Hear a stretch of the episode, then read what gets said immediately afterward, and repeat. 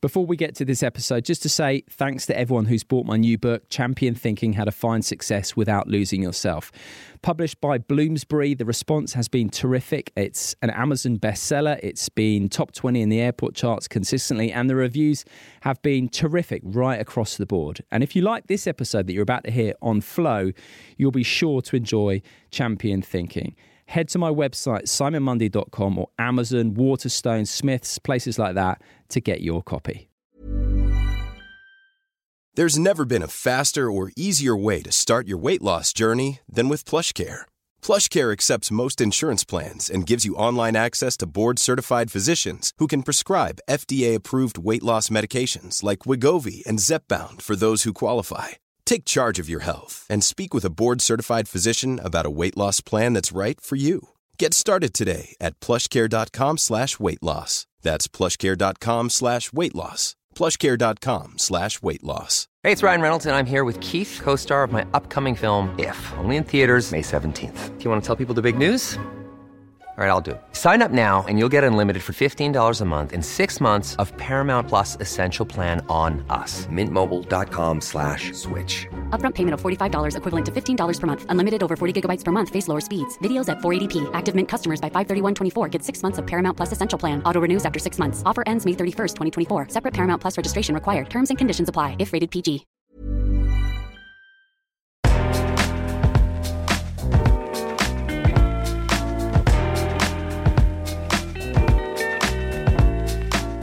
Hello, this episode is all about self inquiry, a process you can do to explore what your true nature or fundamental identity is. We tend to have an idea about who we are based on our roles in life, our beliefs, our values, what's happened to us in the past, our relationships, and tribal affiliations, and so on. And that's all important to navigate the social world we live in, but it's not the whole story. And we overlook the deeper truth at our own peril. Now, self inquiry is therefore a way to recognize what we are actually pointing to when we say the word I. My guest is Piers Thurston from Quality of Mind, who is a skillful teacher of self inquiry. And he's got a great phrase, before psychology, which hints at what inquiry is pointing to. Now, we run through an actual process of self inquiry at the end, so you can give it a try when you want. The second part of this conversation, in which we go deeper and explore the deeper implications and benefits of this process and understanding, is available to my newsletter subscribers. So head to simonmundie.com if you want to hear that, along with a few added thoughts of my own, and I'll link to it in the show notes too. Piers, how lovely to see you. How are you? I'm very well. Thanks for being here. It's absolute pleasure. Really looking forward to it. So thanks for having me on. Absolute pleasure. And we are tackling a big issue today, Piers. We're talking about identity, one of the issues of this age, wouldn't you say? Absolutely. One of the biggest, I think, opportunities for our society or maybe even species to recognize. So, no uh, small matter. I was just listening to a conversation I recorded with Rupert Spira, and we were talking about this actually. I just happened to be listening to it over lunch. And I gave an example of the absurd identity notion, but it can be quite subtle as well. So, what I mean by that is if we take the absurd first, I always think back to quite a funny moment that I heard on the radio when Chelsea had won the Premier League several years back. And it was a well known radio station, phone in, and some guy rang in. He was a Chelsea fan. And the presenter started off by saying, Bob, congratulations on winning the Premiership, Premier League. And Bob was like, thank you. Dead serious. He took full credit. So he was clearly very identified with being a Chelsea fan, so much so that he was happy to take some credit for their victory on the field. Mm. So that's, let's say, the more absurd end. But then the subtle end could be something I've noticed a lot now. People talk about, for example, how I find my identity is in my values. I'm a kind person. I'm a thoughtful person, that kind of thing. And I live according to my values. But whilst that's a lot more subtle and a lot more digestible, that's also questionable too. Yeah. Yeah. I mean, either we're defined by our affiliations, our profession, or our behavior, or our values, or our role in life. There's loads of way we, ways we do it. And, and they're all a layer up from the initial mistake we're making about identity, yes. which I'm sure we'll get into. we will, we will. It's interesting, I think, that this whole thing of identity it's become even more pronounced in the last five, ten years. It's taken very seriously, and that's fine. There's no sort of judgment on that, but I do think that's very interesting, and that's why I think having a conversation like this is valuable because it does take the different view, take a 180 path from the mainstream, shall we say. So, I want to talk a bit about what you do. So, you've got a very nice way of using language that is quite clever, quite non threatening. so, you talk about before psychology, which I think is a great name. So, just what do you mean by before psychology?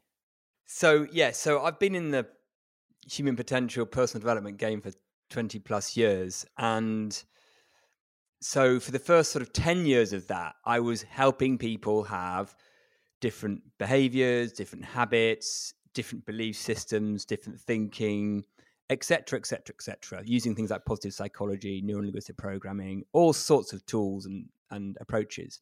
And it was all trying to help people have a better psychology.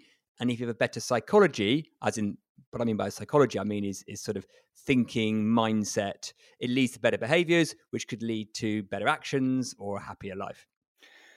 And there was some success in that, in that. But then it kind of dawned on me through realization that there's a power that exists before that, before us playing around in in our thoughts and in our belief systems, which trumps and completely surpasses anything you can do once you've already cooked your psychology. So, what we mean by before psychology isn't looking at the content of what someone thinks or believes or behavior or attitude. There's actually an element of looking at the exploring the very nature of what we are, the nature of reality, the fabric of reality, and how that then turns up in the form that we are, which we would call human, and how that then turns up into psychology. So we're looking at the nature of consciousness, the nature of how the personal mind creates meaning and narrative, and then how that then turns up in our day to day. So we go from the very profound of looking pre content to anything we think, perceive, or feel. And then we show how that's relevant so it doesn't just become something philosophical to our day to day work and life. So it's moving the leverage point back to where we don't normally go. So psychology is obviously a big thing. Used a couple of words there that I think should elaborate on. So one actually I wanted to zero on mindset. What does a mindset mean to you? It's an interesting word, isn't it? It because is we're all about word. getting a, a great mindset. And then you go, well, why would I want a mindset? Wouldn't I want a mind fluid? But a mindset is generally a word that's been popularized, you know, re- recently with academics and things about uh, having a great attitude to something like, oh yeah, they got a great mindset about work. They get in early, they they try hard, or a great mindset about school, or whatever it is. It basically is a word to label a set of beliefs and narratives and therefore behaviors about something. And then we might say, well, they need a better mindset, which is basically, I don't like how they think about that and I might be an employer, in which case I'm justified because I pay them. But it but it is talking about a collective of beliefs, which then are how you see something, which really we are way more fluid than that. mm. But it can look like it consolidates into a mindset. So I used to be all about have a better mindset, and now I'm like, no, no, no, no. I, I don't want to point to that anymore. There's Yeah. something more powerful. Uh, What's the difference between a thought and a belief, as far as you're concerned? Oh, just how strongly you hold it. Yeah. So I might have a thought saying, "Oh, it looks a bit cloudy outside," and then I have a belief that Tottenham are the best team in the league at the moment. Right now, w- one I hold a little more strongly, and then I might have another one that says, "I love my children." So they're, they're different levels of absolutely the same thing. So it's to do with the level of conviction that I hold something, from the weather to Tottenham to my children. They, they present themselves in the same way. One might be more consistent, but they are the same thing, Mm. just more deeply held and more self identified with. Now, we can talk about when we get to identity a bit more, we can talk what we mean by self identified. Yeah. Okay, so back in the day, you were all about psychology. So you were all Mm. about NLP, neuro linguistic programming. uh, positive thinking, challenging thoughts, that kind of thing.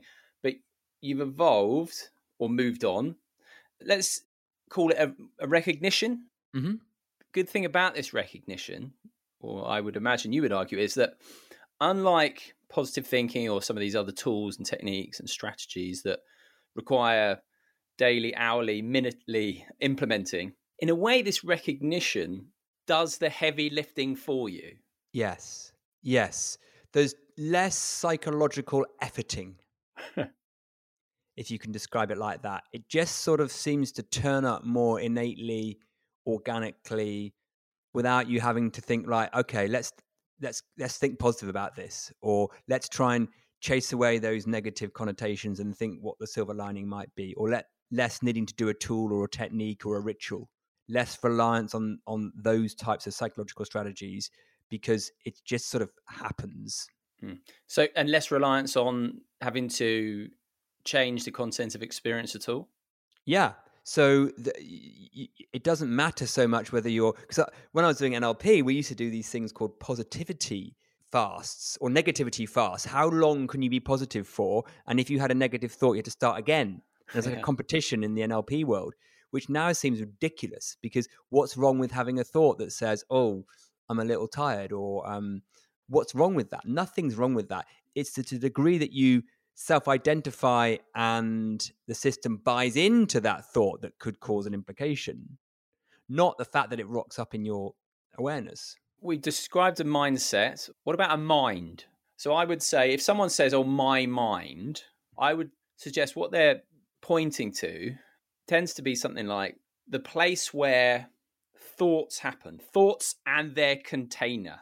Yeah, and, and we tend to, in, in, normal convention, would separate what's happening in the world. So there's a tree out there, there's a car over there, and there's a chair over there. We wouldn't really say those are in my mind. We would say my thoughts about the chair. Oh, it's a mm. beautiful chair. It's a lovely tree. They're in my mind. So we make this artificial distinction between what we would call in, in you know in my mind and the outside world. So we have a perceived duality, and then we perpetuate that. Whereas really, and we might get onto this, I'm not sure, is has anyone ever experienced anything outside of the mind? Yes. Whether that be the car, the tree, or the thought about the car or tree. Uh, okay, just to for anyone who's going, this is mumbo jumbo, right? I want to pick up a word that you used earlier, which is awareness, right? So let's mm. park mind in terms of it's the thoughts and the container within which thoughts appear. Let's go back to okay, that's okay, and the world is still out there. That's not in mind, but awareness. When you say I'm having the thought, or I think that that's an ugly car. Mm what you're really saying is I'm aware of a thought that it's an ugly car. Mm. So you're aware of your thoughts. If you say I can see a tree, what you're saying is I'm aware of the sight of a tree. Mm-hmm. So internal and external experience. So I think this can be a little perhaps easier to get your head around is that nothing could ever be experienced outside of awareness, mm. outside of the fact of being aware of it. You can't ever experience something and not say i'm aware of it. It's impossible. You can't separate awareness from the experience. So rather than mind in terms of the way you've just described it which is fine what you're actually saying there as well is awareness fundamentally yeah i mean mind and awareness to me are synonymous words now but depending on what you're, what you're talking about but yes there's, there's have you ever experienced anything outside of awareness I mean, I think that, that, that's a tautology for some people. They're like, well, of course you haven't. That's the whole definition of awareness. So therefore, they think it's just a word play. But if you actually try and do it in direct experience, direct inquiry, you can't. You, you can't find any perception or thought or sensation or object outside of awareness. And I've heard you talk about going from invisible to subtle to obvious. Yeah. And this is this is something quite interesting about awareness because I've got my book coming out soon and I talk about awareness in it. And people are so used to putting their attention, which is let's say a focused part of awareness, yes, um, onto things, which is what the mind is used to doing. in the car, the tree, the person, the thought, the smell, whatever it may be, onto things. And the problem with awareness is it's not a thing. Like mm. we, we can all definitively say, I'm aware of the car, I'm aware of the sound of Piers's voice, etc., etc. So we can all say that definitively. But if we would say, okay, but what is that awareness? That's where we run into trouble, which is why I think, why I know that people really struggle to get their head around it, which is why I imagine you talk about invisible to subtle to obvious. Mm. Yes, absolutely. The strange thing is, it's happening all the time anyway. So it's not like a new thing that happens for us, but there's a different level of noticing. And to start with, the way I would describe it is the capacity for awareness is completely merged and blend in with the activity of awareness. So the fact that we are aware is merged with the thing we're aware of. So the tree or the car. So we would just go, there's a tree. We don't really recognize there's a there's a, the object of the car and an awareness going on because they're merged. And and for day-to-day existence, that's a very helpful thing. Yeah. However, because they're merged, we then are missing something massive, which is to see the nature of essentially what we are and what is fundamental about what we are, which is the capacity for the awareness. Because everything that comes in awareness, all the trees and the cars and things, they just come and go. There's nothing fundamental or permanent about those at all. So, so they can't be that fundamental. And one of the most important things that comes and goes, which I think we're going to get back to when we talk about identity, is me. Whereas I've been told for 300 years that me starts it all off. No, me doesn't start it all off. Me comes in about two thirds of the way down. Because it's part of the content, not the thing doing the awareing, which isn't even a word I recognize. But um, it's not even the thing doing the awareing, which is our misunderstanding. I want to just quickly talk about because you spoke about merging Mm. The merging of awareness with the thing that we're aware of. And I think where this becomes possibly the most problematic is in terms of thoughts. Mm-hmm. In terms of my experience, when I was in my 20s, I had anxiety induced insomnia, really quite bad. Mm-hmm.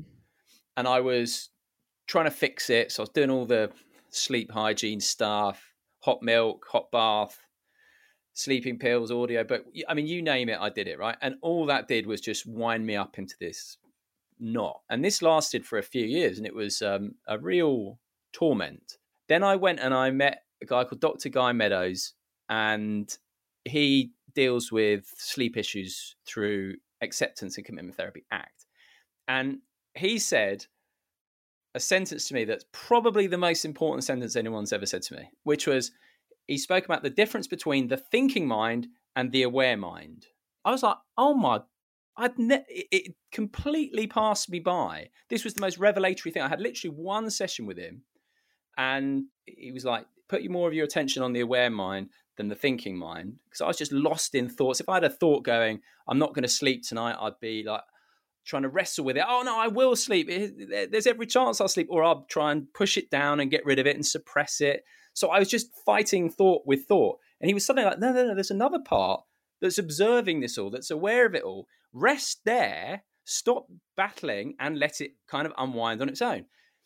Not only did it do that in time and really sorted out my insomnia, but then obviously opened my eyes to this whole new way of uh, experiencing things. So just to bring it back to how I started this ramble, is how we get identified with our thoughts in particular. So we don't we're the chooser of our thoughts. Thoughts are coming up. That the voice in our head is who we are. So yes, could you just talk a little bit about this particular bit, just specifically the merging of awareness, the aware mind and the thinking mind, and how it gets congealed into this one blob? Yes. So we just take experience as everything. We, we don't separate it into the content of awareness and the capacity for awareness or what you were talking about as the thinking mind and the aware mind.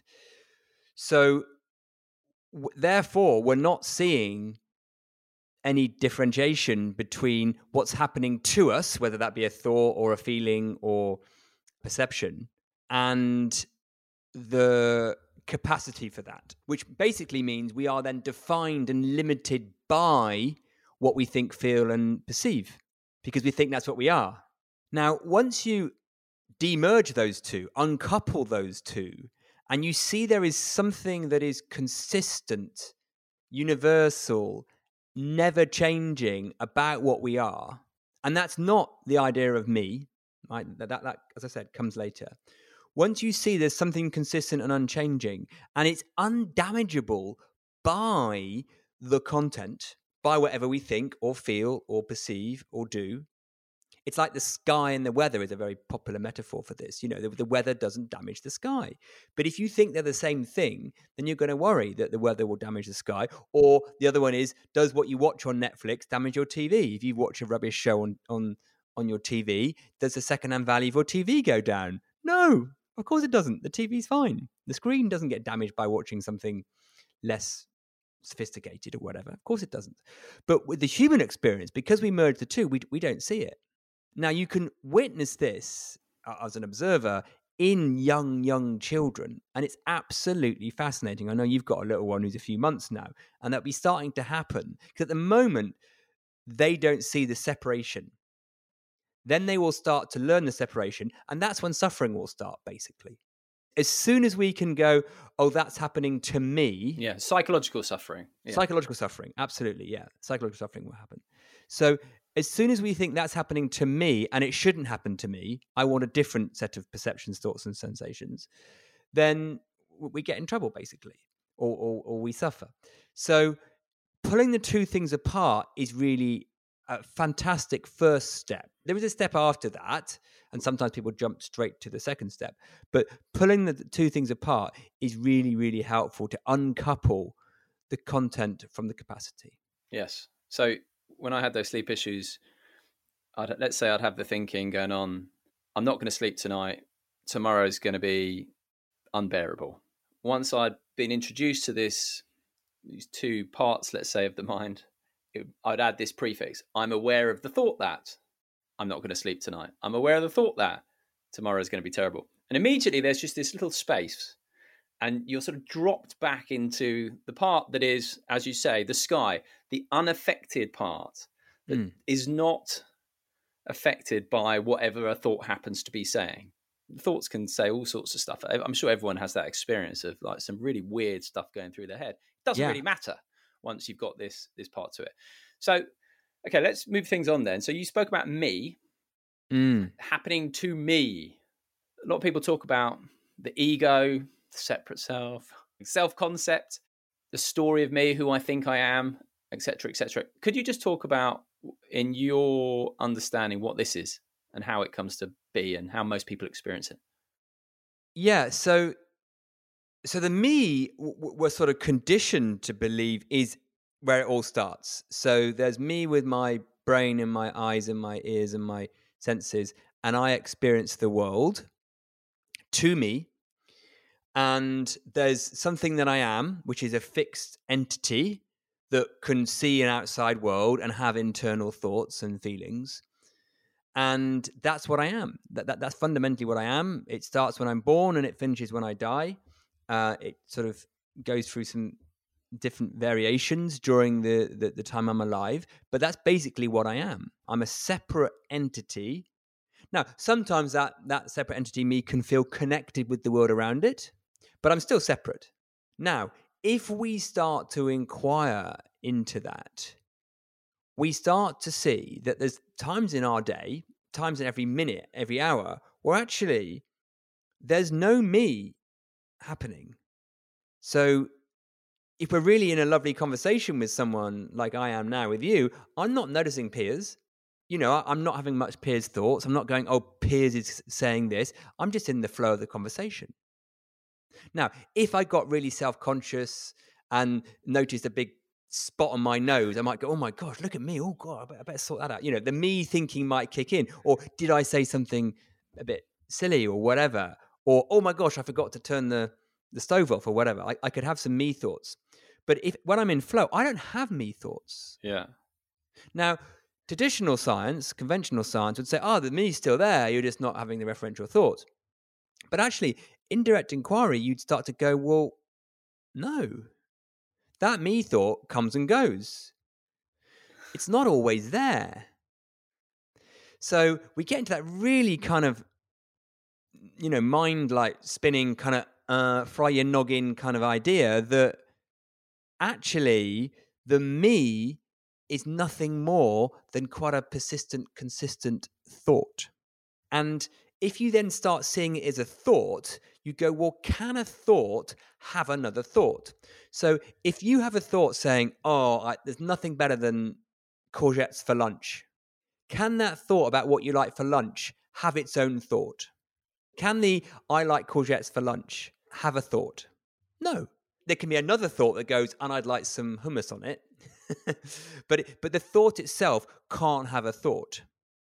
So then we go back to going, well, if I'm just a thought, the me, the Piers, the Simon, if, if I'm just a thought, then I'm not the one having thoughts because I am a thought and a thought can't have a thought. Now, how does that sound? Unpick that to help listeners. okay. So you said the me thought. I think probably mm. to make it potentially a little bit more digestible is let's say the me thoughts because yep. this is I think something a lot of people can relate to. So if someone said, Look, "Who are you?" using myself as an example, using the everyday parlance, might go right. Oh well, I'm Simon. I'm X years old. Yeah. I do this as a job. I believe this, not this. I'm like this on my good days and this on my bad days. And I value this. And this is what happened to me in the past. And this is what I hope will happen to me in the future. These are my relatives and these are my relationships, etc. So there's loads and loads of thoughts. It's just this huge cluster of thoughts and beliefs. And they congeal to create this identity. But um, what you're saying is that because we are aware of a thought, and a thought can't be aware of another thought or have another thought, that means we can't be the content of our thoughts, whatever the content of our thoughts say. Yeah. Is that a fair summation? Yeah, absolutely. And, and you can say it either way around. You can either say, well, it depends what we mean by the we, but you're absolutely right. So because we are aware of us, whether that's my hand or my thought or my thoughts about me, if anything I'm aware of can't be essential and fundamental because there's something doing the awareing of it. Which then begs a big question. Well, if the me isn't fundamental, what is? Yes. Okay. That's the next sort of question it opens up. It's like, oh wow, well, what is then? I thought it was me. I always thought I was the epicenter. When we'll get to that again in a second, there's a couple of other bits I just want to tidy up just remembered we've used or you've used the word perceptions quite a lot. So just mm. again mm. To clarify what you mean by that is just what we experience through our sense perception. So yes. what we can see, what we can hear, what we can taste, what we can smell, what we can touch. Exactly. That was part one. Another thing I think worth just clearing up or talking about before we do a bit of the inquiring would be about how we tend to people tend to think that how we feel at any given time tends to be a result of what we are experiencing. But actually, you often talk about no, it's the other way around, isn't it? It's, it's how we feel is not caused by stuff happening, let's say outside. The mind is not the receiver of experience, it's a projector of experience. Unpick that one a little bit. Well, yes. So, so I often use a little metaphor for this. I, I talk about in any moment we're in an aperture and we can dive into more what we mean by that. But but at, at the level that you're mentioning it is that so so an aperture when we're in a contracted aperture we feel you know down on on our resourcefulness the world looks quite hard we're having a bad day everything looks like challenging we're a bit stressed we're a bit anxious people are annoying us etc etc etc when we're in expansive and more expanded aperture we feel full of resilience and creativity, love, compassion, kindness, perspective, possibility, etc. Now, we've been sort of taught that the aperture you're in is determined by your circumstances. So we, we would say, like, I was having a great day until that email came from my boss, or until I turned the news on, or until my kids were just doing my head in. Right? We, we would say that the circumstance dictates the aperture, and then my aperture changed, and then blah, blah, blah. Now, actually, what you start to see is that the aperture that we're in in any moment determines the very world that renders in front of us. So, if we are seeing lots of stressed, angry people around on the train, that's our aperture. determining that. That's the state we're in, uh, basically. That, yes, we're seeing it through that filter. Flavoring the world we're seeing, or determining the world we're seeing, which is like why you can't find your car keys when you're a bit het up. You're like, well, where are they? Where, where are my keys? Where are my keys? I can't. Or you can't see the typo in your document, right? The actual world. It's not just you. You feel happy or sad. The actual perception changes. So you know that, that's why when people are in a, are first in love, let's just use that mm. slightly trite example. You know, all the poems and songs talk about well the rose rose tinted world of oh, every, everyone looks so happy, and because you're in such an expanded aperture in that moment, the world looks amazing. Now, if the aperture that you, you are in in that moment is is contracted, the world looks very different. But it never comes from the world. It never comes that way round. Aperture determines the the world that we see. And that is a really big thing to realize because then you've got a lot more psychological freedom, or there is more psychological freedom in the system rather than getting a conversation about free will. There's more psychological freedom in the system available than we ever thought, rather than being a victim to circumstance. There's never been a faster or easier way to start your weight loss journey than with PlushCare PlushCare accepts most insurance plans and gives you online access to board-certified physicians who can prescribe FDA-approved weight loss medications like Wegovy and Zepbound for those who qualify. Take charge of your health and speak with a board-certified physician about a weight loss plan that's right for you. Get started today at plushcare.com slash weight loss. That's plushcare.com slash weight loss. plushcare.com slash weight loss. Hey, it's Ryan Reynolds, and I'm here with Keith, co-star of my upcoming film, If, only in theaters May 17th. Do you want to tell people the big news?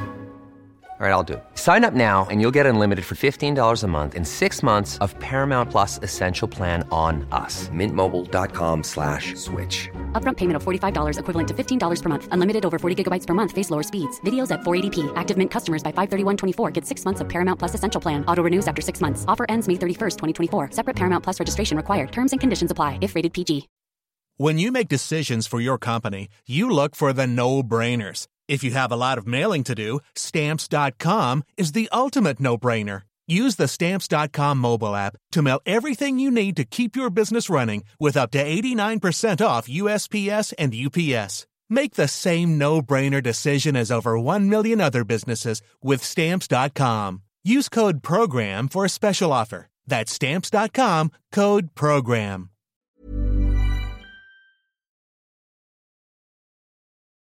Have you got another word for aperture? Well, I've got some old words I wouldn't like to use anymore, like state of mind. I quite like the word aperture because to me, obviously, it reminds of a camera and it's like sort of that expansiveness.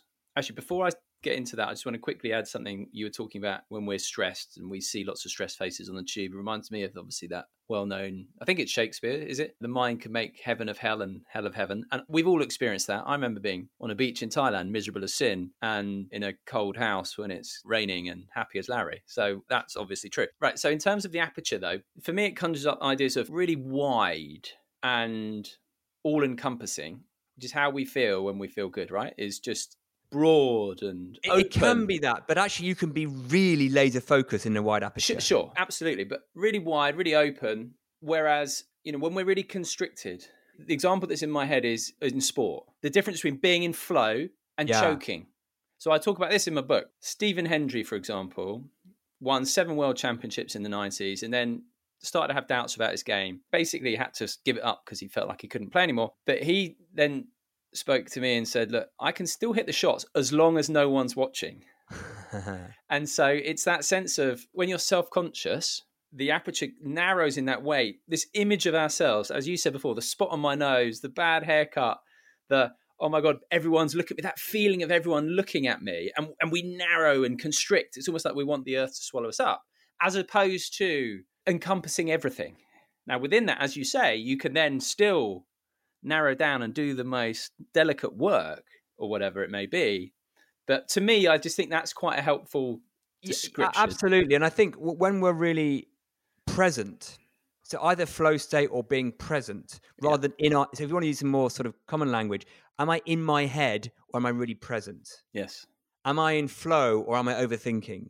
You know, these are all other ways of saying it.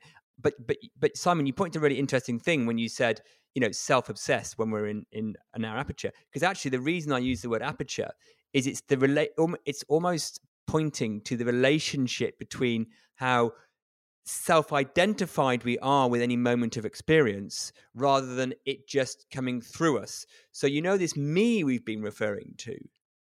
If we believe the world is happening to me from me, that's a more contracted aperture. So it's almost the, the aperture is the relationship between the content and the capacity. So when we're self identified with the content, our aperture is more contracted. When we're more standing as the awareness or, or the capacity, we're more expanded. So that's that's the relationship I'm trying to point to with aperture. Okay. I'm going to leave a load more questions for afterwards, but I think this is quite a, a, good point, perhaps, to to jump in and do a little bit of it because this is a really valuable and interesting practice. A lot of people meditate and do yoga and qigong and all that stuff, and which is all great, but not a lot of people inquire or do self inquiry, mm. and it is a really interesting, or it can be a very interesting experience. But for some reason, it's one that people are somewhat resistant to. But you, I know you start by having a little play with, okay, let's go really narrow and let's go really wide. So listen, I'll be your guinea pig let's run through a little taster. So to make this play along a ball at home, it's worth just giving a fraction of context about what this is and what it isn't, if that's okay, because people might be um, practice meditators or reflectors, and and what we're pointing to with direct inquiry is different.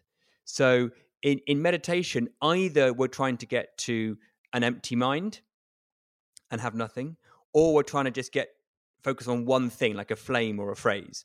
Now, we're not doing that in inquiry. We're not interested in there being an empty mind. We're not interested in only being one thing in the mind.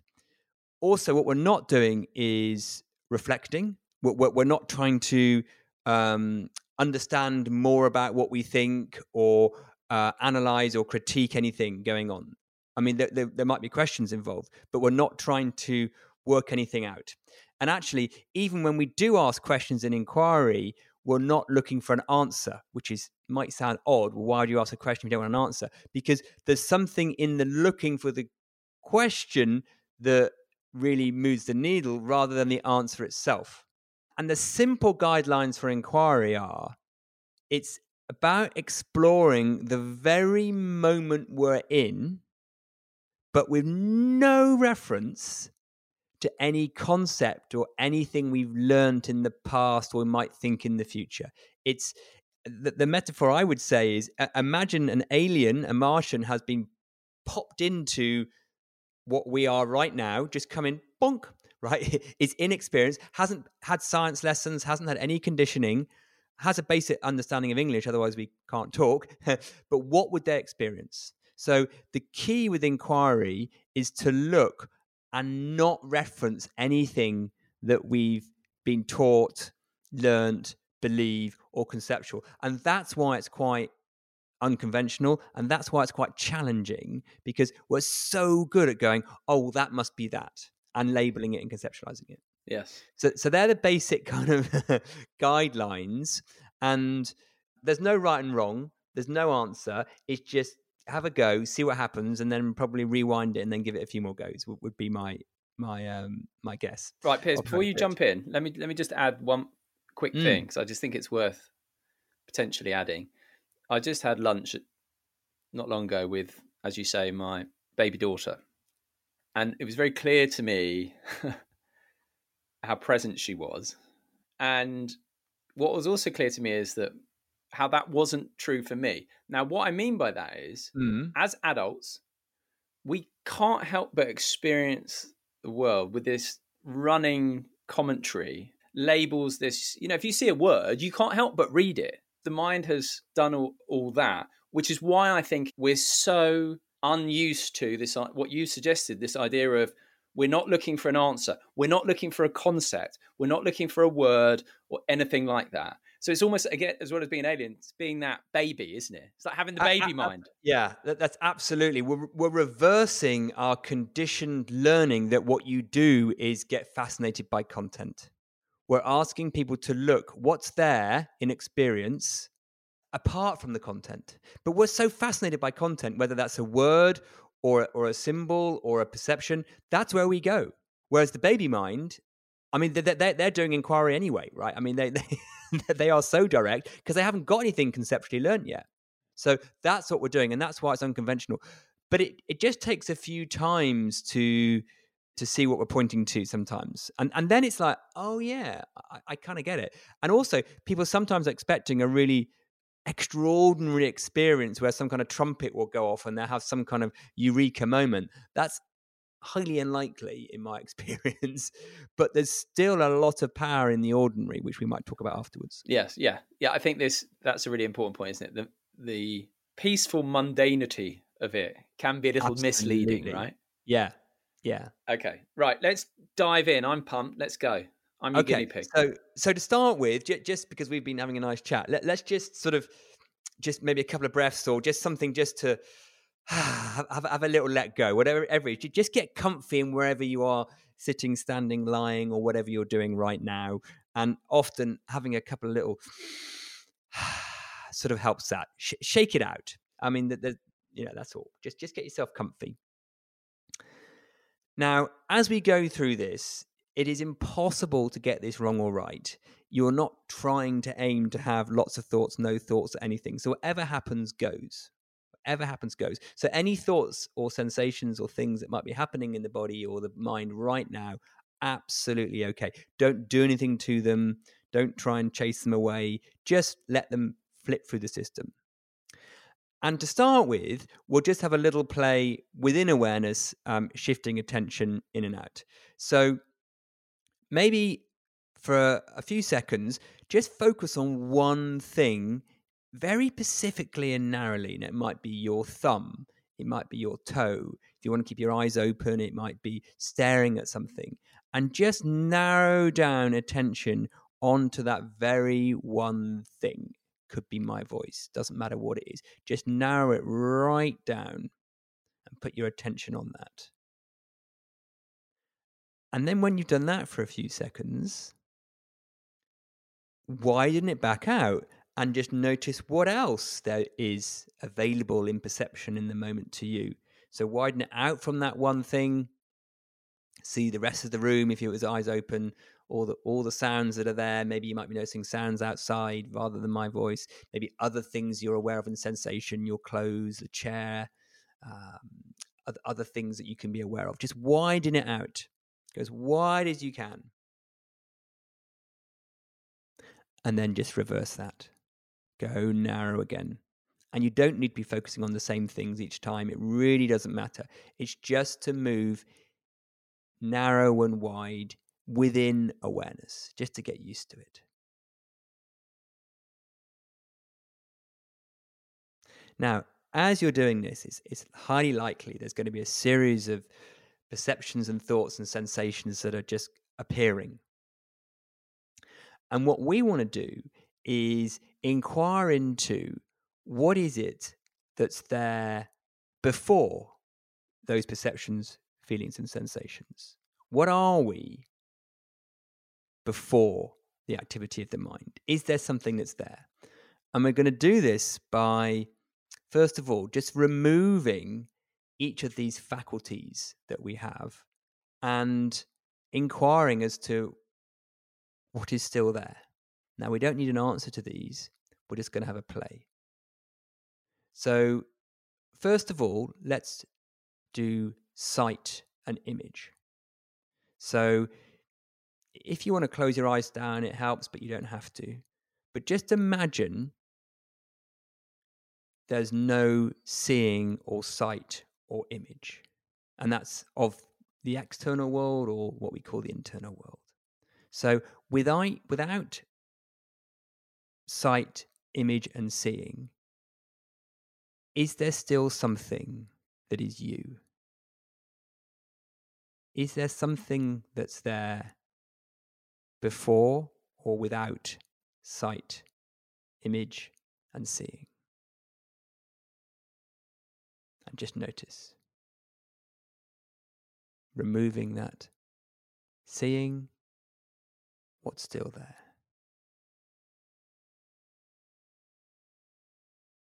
So there might still be images and things you see in your mind, that's okay. We're not trying to remove them. We're just saying, what is there before that, other than that? Now, let's do the same with sound, hearing. Without sound, hearing, my voice can carry on. Is there something we still are?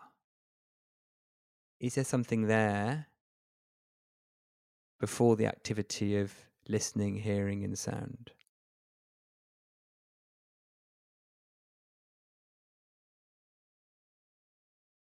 And then if we ask the same question, we put the two together without sight, seeing, sound, hearing. What are we? What's still there before the perception of seeing and hearing? Something. And then we're going to go a little further. There may be thoughts appearing, emerging in the space. And without thoughts, is there something there that we still are? What are we before the activity of thinking? So thoughts may come and go, but what's there consistently before thoughts, underneath thoughts? So without the activity of seeing, hearing, thinking, is there something we still are? Something essential and fundamental? It might be hard to define it or to put words to it, that doesn't matter. Just point that attention, if you can, to what might be there to notice before the activities of thinking, hearing, seeing. And then we're going to add one more feeling.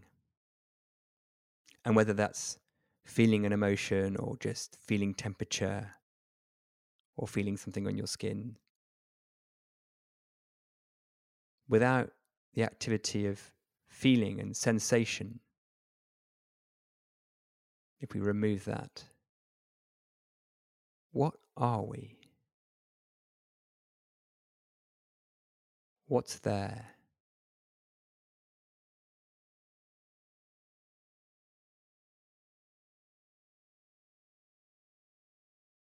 So, without seeing, hearing, thinking, feeling, and sensing, can we get the recognition, the revealing of something consistent and unchanging that we are? And we don't need to think about this or give it shape or anything. We just notice. We might get a trace, sensing of something, an essence of something that is there regardless to what is happening in thinking, seeing, hearing, feeling. Something consistent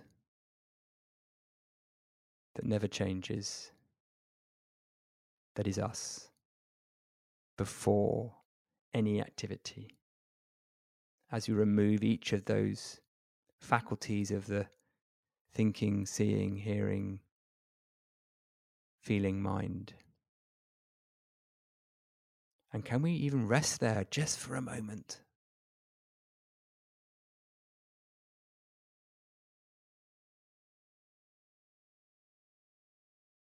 What do we notice as those thoughts come and go, those perceptions come and go? We're not interested in those. We're interested in noticing what's before. What are we?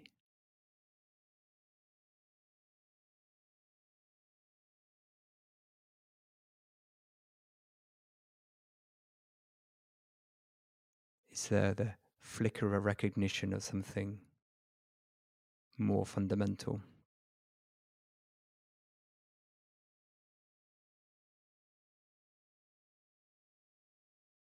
Ordinary, easy, but there. That's not thinking, perceiving, feeling.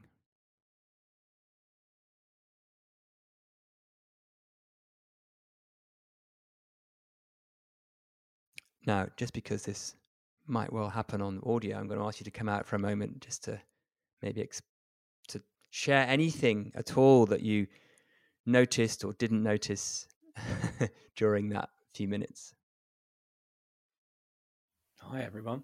Um, so it's funny trying to describe it, isn't it? Because, mm. as we said before, yes, we immediately then fall into concepts and thoughts. Mm. And how do you describe chocolate to someone who's never eaten chocolate, right? But I'll give it my best crack. So that sense of being, that sense of subtle aliveness, mm-hmm. that sense of subtle awareness, stillness. I've, actually, I've, I'm going to stop there. I think that that's it, isn't it? And I was thinking, a thought that did pop up during it was, what are what would be most people's difficulty with this? and actually, it, that's what it is. It's the mind, because as soon as the mind comes up in the form of thoughts to try and describe or grab it or identify with it, it, it kind of gets overlaid as you say, it's bef- it's before that, isn't it? And um, but but I imagine that could be where someone f- falls into a bit of difficulty, or perhaps overlooks this subtle quality of it, yeah. because we're so used to that noise going on, and, and as you, the content, as we've spoken about the whole time. But actually, this is this is it's very subtle. But the more you bring your awareness to this awareness, the more it enjoyable I suppose it becomes, the more you can recognize it. And the beautiful thing is, it's always there, always yeah. there, and it never changes. That's yeah, and it's what you said earlier about you know I always describe it as invisible to subtle to obvious. Yeah. And and and it is so subtle to start with that you think there's nothing there. And then the other thing the mind will do quite understandably given its conditioning is going what's the point? Yes. So what? Well that's nice a nice few minutes but i can i can meditate. What, why do i need to do this? It's the relevance that i think we struggle with. Now i'm not quite sure how much we're going to get into that today on this conversation but the relevance for me oh of, we are. of knowing oh good. Of, of knowing why this is such a valuable thing to do is absolutely transformatively game changingly large. Yeah. Can I just can I just jump in here quickly, Piers? Mm, of course. So I was at Wimbledon last year doing telly and I was with a cameraman. So I was talking about this and he asked that question. Uh-huh. Okay, like what am I meant to do with this? What's the point? And I remember I was like, oh, that's a bloody good question. So I'm very glad actually uh, you brought it up because it is um, so easy to to overlook. So yeah, sorry, I just wanted to add that bit of context because that yeah, such an important question. Uh, it, it is, and it's fascinated me for years. You know, g- given that I've spent my life's work, you know, helping people have better lives or you know having more happiness well-being productivity businesses flourishing all that kind of stuff what's what i just did got anything to do with that apart from being a complete waste of time or navel gazing well the relevance is really direct once you start to see it and that is that if you want to sum everything up, and, and this won't make sense at the level I'm saying it for most people, but I'll unpack it, or your probably your great questions will unpack it, is that basically every time we at one level suffer or another level are not in flow, n- not in our true potential, optimizing everything, learning extravaganza that is the system, is because there's a resistance to the what is right? So so the what is being just what's turning up in perception in thought in feeling. There's you know we, we can't get away from the fact stuff just turns up. Yeah. Yeah.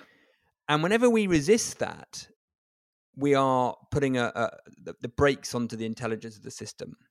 And the only way we, we resist is through what I would call self identification. So, this me cluster of thoughts that we talked about self identifies with the isness, thinking that's happening to me, is about me, or is from me. It's the opposite of flow state. When you're in flow state, thoughts, perceptions, sensations just come through the system. You, you, you're, you're part of it, but it's not from you or to you or at you.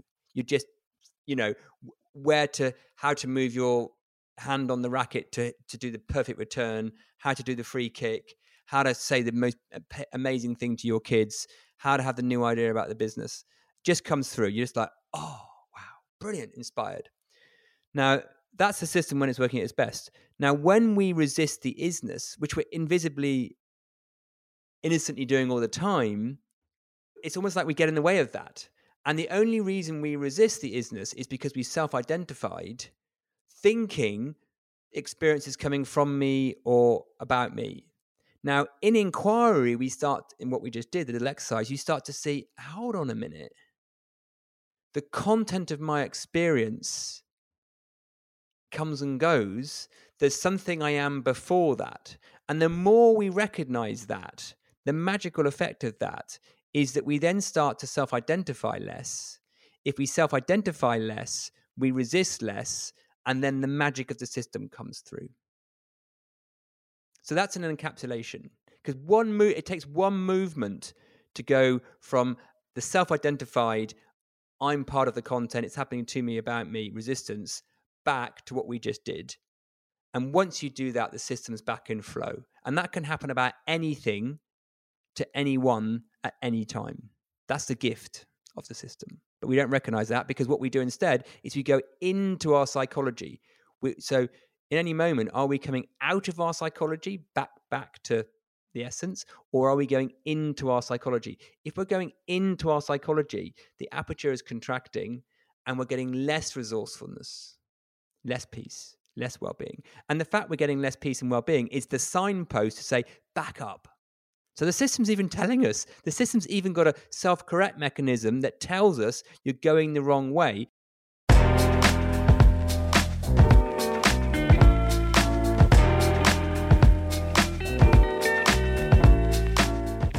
Thank you for listening to this conversation with Piers Thurston exploring self inquiry. I hope you found it interesting and useful. I'd be delighted to hear from you if you did.